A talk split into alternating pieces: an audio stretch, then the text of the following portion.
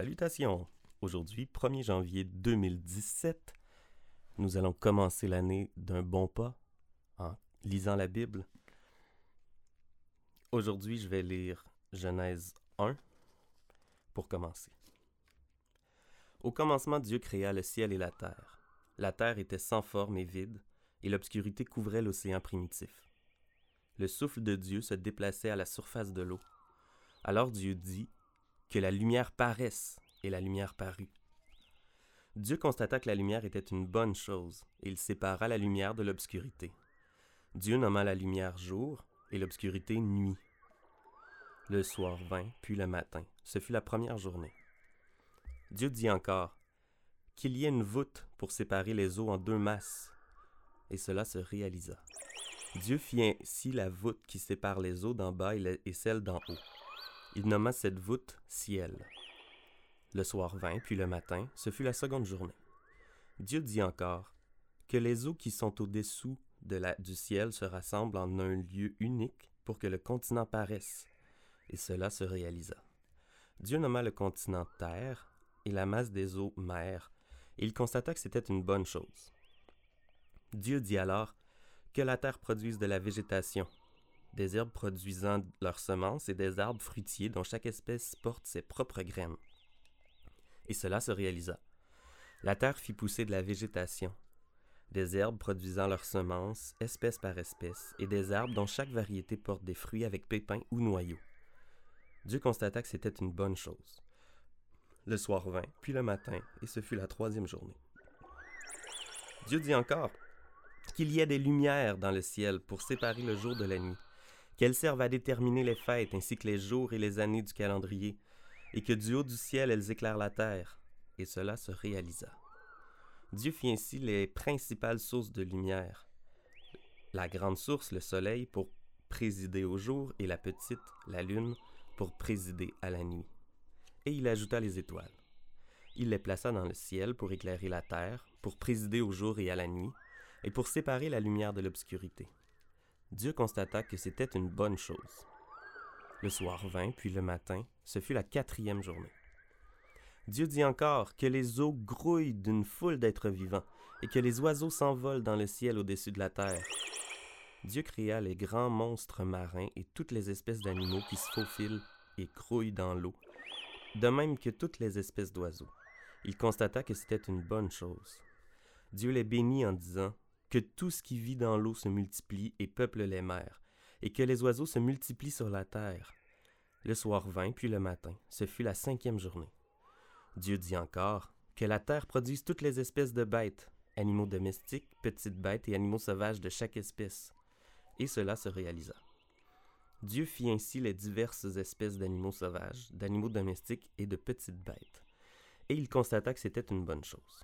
Dieu dit enfin, « faisons les êtres humains, qu'ils soient comme une image de nous, une image vraiment ressemblante. Qu'ils soient les maîtres des poissons de la mer, des oiseaux dans le ciel et sur la terre, des gros animaux et des petites bêtes qui se meuvent au ras du sol. » Dieu créa les êtres humains, comme une image de lui-même. Il les créa hommes et femmes. Puis il les bénit en disant, « ayez des enfants, devenez nombreux, peuplez toute la terre et dominez-la. Soyez les maîtres des poissons et de la mer, des oiseaux dans le ciel et de tous les animaux qui se meuvent sur la terre. » Et il ajouta, « sur toute la surface de la terre, je vous donne les plantes produisant des graines et les arbres qui portent des fruits en pépins ou en noyaux. Leurs pépins ou leurs fruits vous serviront de nourriture. De même, je vous donne, je donne l'herbe verte comme nourriture à tous les animaux terrestres, à tous les oiseaux, à toutes les bêtes qui se meuvent au ras du sol, bref à tout ce qui vit. » Et cela se réalisa. Dieu constata que tout ce qu'il avait fait était une très bonne chose. Le soir vint, puis le matin, ce fut la sixième journée. Ainsi furent achevés le ciel, la terre et tout ce qu'ils contiennent. Dieu, après avoir achevé son œuvre, se reposa le septième jour de tout son travail. Il fit de ce septième jour un jour béni, un jour qui lui est réservé, car il s'y reposa de tout son travail de créateur. Voilà l'histoire de la création du ciel et de la terre. Quand le Seigneur fit la terre et le ciel, il n'y avait encore aucun buisson sur la terre, et aucune herbe n'avait encore germé, car le Seigneur Dieu n'avait pas encore envoyé de la pluie sur terre. Il n'y avait pas d'être humain pour cultiver le sol. Seule une sorte de source jaillissait de la terre et arrosait la surface du sol. Le Seigneur Dieu prit de la poussière du sol et en façonna un être humain. Puis il insuffla dans les narines le souffle de vie, et cet être humain devint vivant.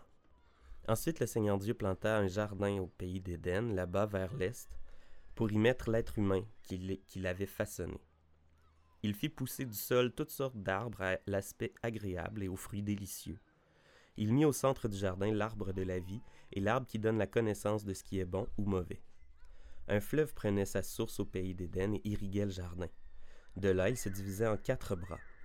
Le premier était le Pichon. Il fait le tour du pays de Havila.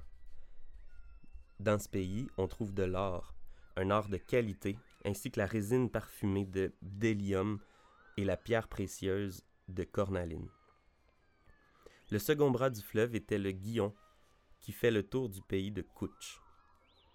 Le troisième était le Tigre, qui coule à l'est de la ville d'Assour. Enfin, le quatrième était l'Euphrate. Le Seigneur Dieu prit l'homme et l'établit dans le jardin d'Éden pour le cultiver et le garder. Il lui fit cette recommandation. « Tu peux manger les fruits de n'importe quel arbre du jardin, sauf de l'arbre qui donne la connaissance de ce qui est bon ou mauvais. Le jour où tu en mangeras, tu mourras. » Le Seigneur Dieu se dit « Il n'est pas bon que l'être humain soit seul. Je vais le secourir en lui faisant une sorte de partenaire. » Avec de la terre, le Seigneur façonna quantité d'oiseaux sauvages et d'animaux, et les conduisit à l'être humain pour voir comment celui-ci les nommerait. Chacun de ces animaux devait porter le nom que l'être humain lui donnerait. Celui-ci donna donc un nom aux animaux domestiques, aux animaux sauvages et aux oiseaux. Mais il ne trouva pas de partenaire capable de le secourir. Alors le Seigneur Dieu fit tomber l'homme dans un profond sommeil. Il lui prit une côte et referma la chair à sa place. Avec cette côte, le Seigneur fit la, une femme et la conduisit à l'homme. En la voyant, celui-ci s'écria « Ah, cette fois, voici quelqu'un qui est plus que tout autre du même sang que moi. On la nommera compagne de l'homme, car c'est de son compagnon qu'elle fut tirée. C'est pourquoi l'homme quittera père et mère pour s'attacher à sa femme, et ils deviendront tous deux un seul être. L'homme et sa femme étaient tous deux nus, mais sans éprouver aucune gêne l'un devant l'autre. » Psaume un. Heureux qui ne suit pas les conseils des gens sans foi ni loi, qui ne s'arrête pas sur le chemin de ceux qui se détournent de Dieu, et qui ne s'assoit pas avec ceux qui se moquent de tout. Ce qu'il aime, au contraire, c'est l'enseignement du Seigneur. Il le médite jour et nuit. Il est comme un arbre planté près d'un cours d'eau. Il produit ses fruits quand la saison est venue, et son feuillage ne perd jamais sa fraîcheur. Tout ce que fait cet homme est réussi. Mais ce n'est pas le cas des gens sans foi ni loi. Ils sont comme brins de paille dispersés au vent. C'est pourquoi, quand on songe à l'entrée du temple, ces gens-là ne sont pas admis. Dans l'assemblée des fidèles de Dieu, il n'y a pas de place pour eux. Le Seigneur connaît la conduite des fidèles, mais la conduite des gens sans foi ni loi mène au désastre. Proverbe un, versets un à six. Proverbe de Salomon, fils de David et roi d'Israël. Ces proverbes apprennent à l'homme à se conduire avec sagesse et à accepter les recommandations. Ils lui donnent à comprendre des paroles pleines de sens. Ils enseignent à vivre de façon intelligente en ayant un comportement juste, équitable et droit.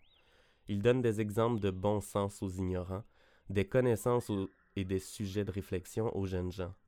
Même les sages les consulteront avec profit, même les intelligents y trouveront des directives. Ils pourront comprendre le sens caché de certains proverbes et les propos énigmatiques de ceux qui enseignent la sagesse. Dans le Nouveau Testament, nous lirons Marc, vers, euh, chapitre un, les versets un à vingt-huit. Ici commence la bonne nouvelle de Jésus-Christ, le Fils de Dieu.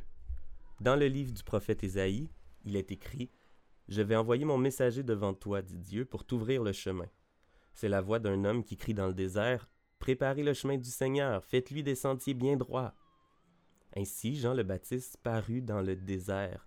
Il lançait cet appel « Changez de comportement, faites-vous baptiser et Dieu pardonnera vos péchés. » Tous les habitants de la région de Judée et de la ville de Jérusalem allaient à lui. Ils confessaient publiquement leurs péchés et Jean les baptisait dans la rivière, le Jourdain. Jean portait un, fait, un vêtement fait de poils de chameau et une ceinture de cuir autour de la taille. Il mangeait des sauterelles et du miel sauvage.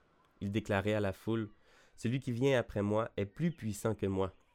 Je ne suis même pas digne de me baisser pour délier la courroie de ses sandales. Moi, je vous ai baptisé avec de l'eau, mais lui, il vous baptisera avec le Saint-Esprit. » Alors Jésus vint de Nazareth, localité de la Galilée, et Jean le baptisa dans le Jourdain. Au moment où Jésus sortait de l'eau, il vit le ciel s'ouvrir et le Saint-Esprit descendre sur lui comme une colombe. Et une voix se fit entendre du ciel. « Tu es mon fils bien-aimé, je mets en toi toute ma joie. » Tout de suite après, l'Esprit le poussa dans le désert. Jésus y resta pendant quarante jours et il fut tenté par Satan. Il vivait parmi les bêtes sauvages et les anges le servaient. Après que Jean eut été mis en prison, Jésus se rendit en Galilée. Il y proclamait la bonne nouvelle venant de Dieu. « Le moment fixé est arrivé, disait-il, car le royaume de Dieu s'est approché. » Changez de comportement et croyez à la bonne nouvelle. Jésus marchait le long du lac de Galilée lorsqu'il vit deux pêcheurs, Simon et son frère André, qui pêchaient en jetant un filet dans le, sac, dans le lac. Jésus leur dit, « Venez avec moi et je ferai de vous des pêcheurs d'hommes. » Aussitôt, ils laissèrent leur filet et le suivirent. Jésus s'avança un peu plus loin et vit Jacques et son frère Jean, les fils de Zébédée. Ils étaient dans leur barque et réparaient leur filet. Aussitôt Jésus les appela. Ils laissèrent leur père Zébédée dans la barque et les ouvriers avec les ouvriers et allèrent avec Jésus. Jésus et ses disciples se rendirent à la ville de Capernaüm. Au jour du sabbat, Jésus entra dans la synagogue et se mit à enseigner. Les gens qui l'entendaient étaient impressionnés par sa manière d'enseigner, car il n'était pas comme les maîtres de la loi, mais il leur donnait son enseignement avec autorité. Or, dans cette synagogue, il y avait justement un homme tourmenté par un esprit mauvais. Il cria, « Que nous veux-tu, Jésus de Nazareth? Es-tu venu pour nous détruire? Je sais bien qui tu es, le saint envoyé de Dieu. » Jésus parla sévèrement à l'esprit mauvais et lui donna cet ordre, « Tais-toi et sors de cet homme. » L'esprit secoua rudement l'homme et sortit de lui en poussant un grand cri. Les gens furent tous si étonnés qu'ils se demandèrent les uns aux autres, « Qu'est-ce que cela? Un nouvel enseignant, un enseignement donné avec autorité. Cet homme commande même aux esprits mauvais et ils lui obéissent. » Et très vite, la renommée de Jésus se répandit dans toute la région de la Galilée. Voici les textes bibliques pour le premier janvier deux mille dix-sept. Prions. Seigneur Dieu, merci pour ta parole.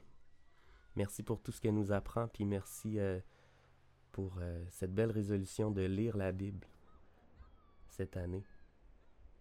Je te prie, comme le psaume un le dit, Seigneur, de nous aider à ne pas nous asseoir sur le banc des méchants, mais plutôt de chercher réconfort dans ta loi, puis de la méditer jour et nuit. Amen.